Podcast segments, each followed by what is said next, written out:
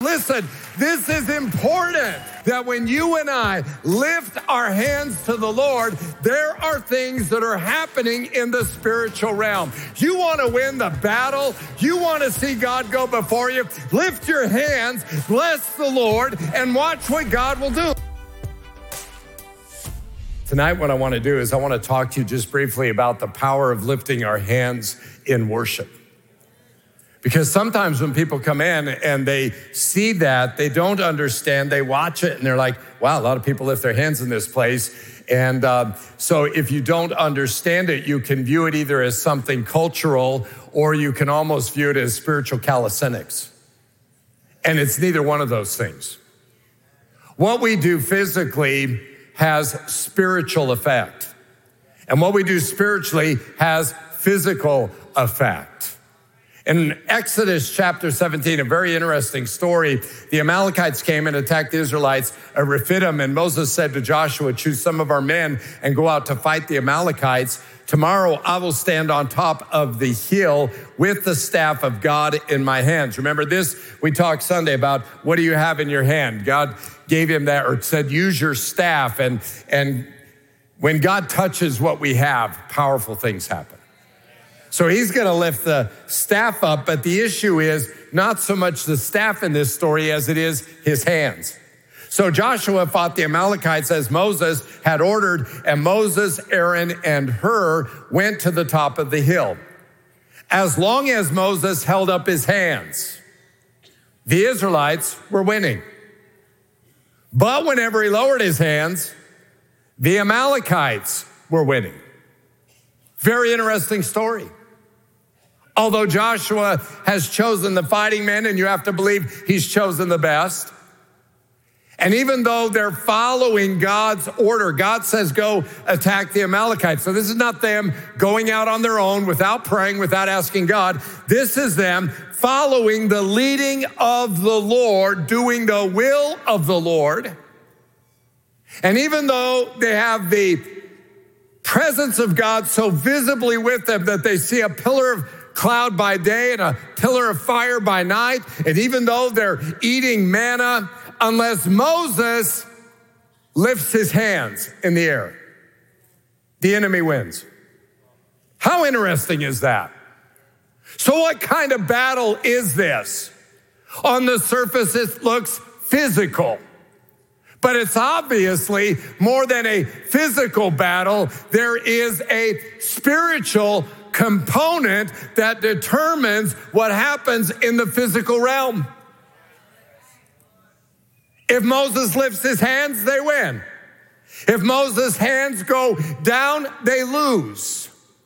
So, this is telling us something that the key to life's battles is found in what you and I do supernaturally. We live in a very supernatural world. Paul says our battle is not against flesh and blood, Ephesians chapter 6 and verse 12, but against principalities and powers and the, the forces of evil in the heavenly places. So we have to fight a spiritual battle.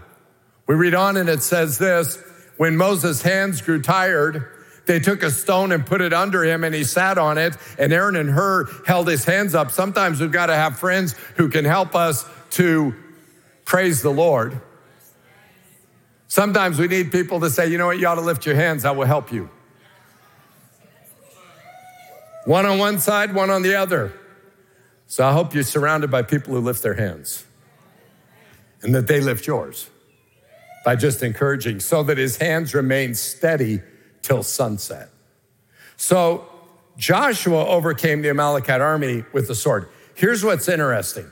They hold his hands up, his hands remain steady on the surface, it looks like Joshua just had the better army, that Joshua was the better commander. But no, what God is telling us is what Moses did with the help of Aaron and Hur determined what happened to Joshua with the armies of Israel. Raised hands in a battle bring about victory. That's the message here. Look at it in verse 14. Then the Lord said to Moses, Write this on a scroll as something to be remembered. This is something God wants you and I to remember.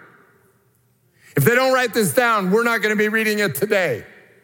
And make sure that Joshua hears it because I'll completely blot out the memory of Amalek from under heaven. Moses built an altar and called it, The Lord is my banner. And this is what Moses, this is the conclusion he drew from that battle and that encounter with the Lord. Hands were lifted up to the throne of the Lord, and the result is there was a victory. That when you and I lift our hands to the Lord, there are things that are happening in the spiritual realm. You want to win the battle? You want to see God go before you? Lift your hands, bless the Lord, and watch what God will do. Listen, this is important. Some of you came in here and there are issues you're facing in your life. You got financial issues, you got relational issues, you got work, work issues. And this is the perfect place for you to lift your hands to the Lord and say, Lord, I'm just lifting my hands to you because I know as I'm praising you, I, I, know you're taking care of the battle that I'm facing at home, the battle I'm facing at work, the battle I'm facing in my finances. And I know as I'm lifting my hands, I'm winning the battle because you're at work on my behalf. That's the lesson of Exodus 17. Now, listen, this is not the first time that Moses lifts his, lifts his hands. We read in Exodus 9 and 29, Moses said to him, that's Pharaoh. As soon as I've gone out of the city, I'll stretch out my hands to the Lord. The thunder will cease and there'll be no more hail so that you may know that the earth is the Lord's. Why is Moses lifting his hands? Because there's a power when you and I pray and lift our hands. This is all over scripture. So if we want to do what the Lord is asking us to do, then we lift our hands. I'm not saying it's the only tool in the toolbox, but it is a very important one. And some of you have said, I don't like to do that. I don't want to do that. I don't feel comfortable doing that. And so what you've done is you've said, I'd rather go into battle with just a little pocket knife than to have a, a big sword and you're hurting yourself because you don't understand. And you say, well, I, know, I was never raised that. That, that means zero. Who cares how I was raised? Who cares how you were raised? Ultimately, the issue is what's the Bible say? And you have to ask yourself at some point, am I going to do the Bible thing or am I going to do what I'm comfortable with? And if you choose comfort over doing the Word of God, then you will forfeit much of what could have been yours in the Lord. So we read in verse 33 Moses went out from the city of uh, city from Pharaoh, stretched out his hands to the Lord, and the thunder and hail ceased. What, what is that saying? He stretched out his hands. Powerful things happened when Moses lifted his hands. You see it all over the Bible. You see it in Chronicles, in Second Chronicles 6. Solomon knelt on his knees in the presence of all the assembly of Israel and spread out his hands toward heaven. You say, why is this significant? Because there's something about, again, it's not every time, it's not all the time, but I am saying that as much as you do it, there's a power that attends it. He lifts his hands and as he does, watch what happens. As soon as Solomon finished his prayer, fire came down from heaven and consumed the burnt offering and the sacrifices, and the glory of the Lord filled the temple. Hands were lifted, the glory of the temple comes. The glory of God fills the temple. Ezra chapter 9, verse 5, at the evening sacrifice, he falls on his knees. He spreads out his hands to the Lord. You say, well, all these are Old Testament, okay? First Timothy chapter 2, verse 8. I want men everywhere to lift up holy hands in prayer. A lot of times, honestly, because women are by nature, it's not a sexist thing, it's an observation. I think there is something you, you hear about, uh, you know, women have a sixth sense, and it's there is a truth. I can sit in a conversation, I can hear certain things, and we can walk out of that, and Debbie can say, You know what's happening here? And she can lay this thing out, and I'm like, I never got any of that, but I've learned that now to listen to that. And that's just true. And there's a sensitivity then that plays out with the Lord. I think I think women have an edge in sensitivity to the Lord. Honestly, it's helpful. And so I don't know how I got on that. Okay, men. Back to men. That's why we especially got to lift our hands, right? Lift up hands in prayer. Watch this without anger or disputing. What does that mean? Without getting mad because there's pastor telling me to lift my hands again. Don't get mad. That's what Paul's saying. Or when Don or Eli say, lift your hands. Don't dispute. Don't say, I don't know why they always have to do that. And you start arguing, I don't see what the, you know, Paul knows, the Holy Spirit knows how people approach this thing. So he says, do it. We lift our hands because as we lift our hands, we're preparing the way for a victory in our lives. You see this in the Psalms. The Psalm says in Psalm 63, I will praise you as long as I live, and in your name I will lift up my hands. It's that psalm that goes on and says, Your loving kindness is better than life.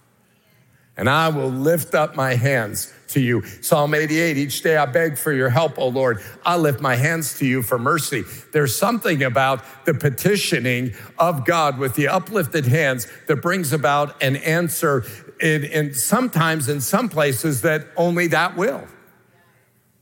And then again, Psalm 134 lift up your hands in the sanctuary and bless the Lord. This is a command. That's not a suggestion. That's a command from the heart of God through the psalmist to lift up our hands. It's not only an act of worship, it's a means to victory. The uplifted hands. I would hate to see anybody forfeit what God would have done, wanted to do in their life because of a stubbornness that said, I'm not lifting my hands. I'm not doing that. Can't make me. You're right, we can't make anybody do anything. But you hurt yourself when you don't embrace the word and say, listen, I haven't given you every scripture in the word about uplifted hands. It's in the word that much. So maybe you've never heard it, and that's neither here nor there. You've heard it now.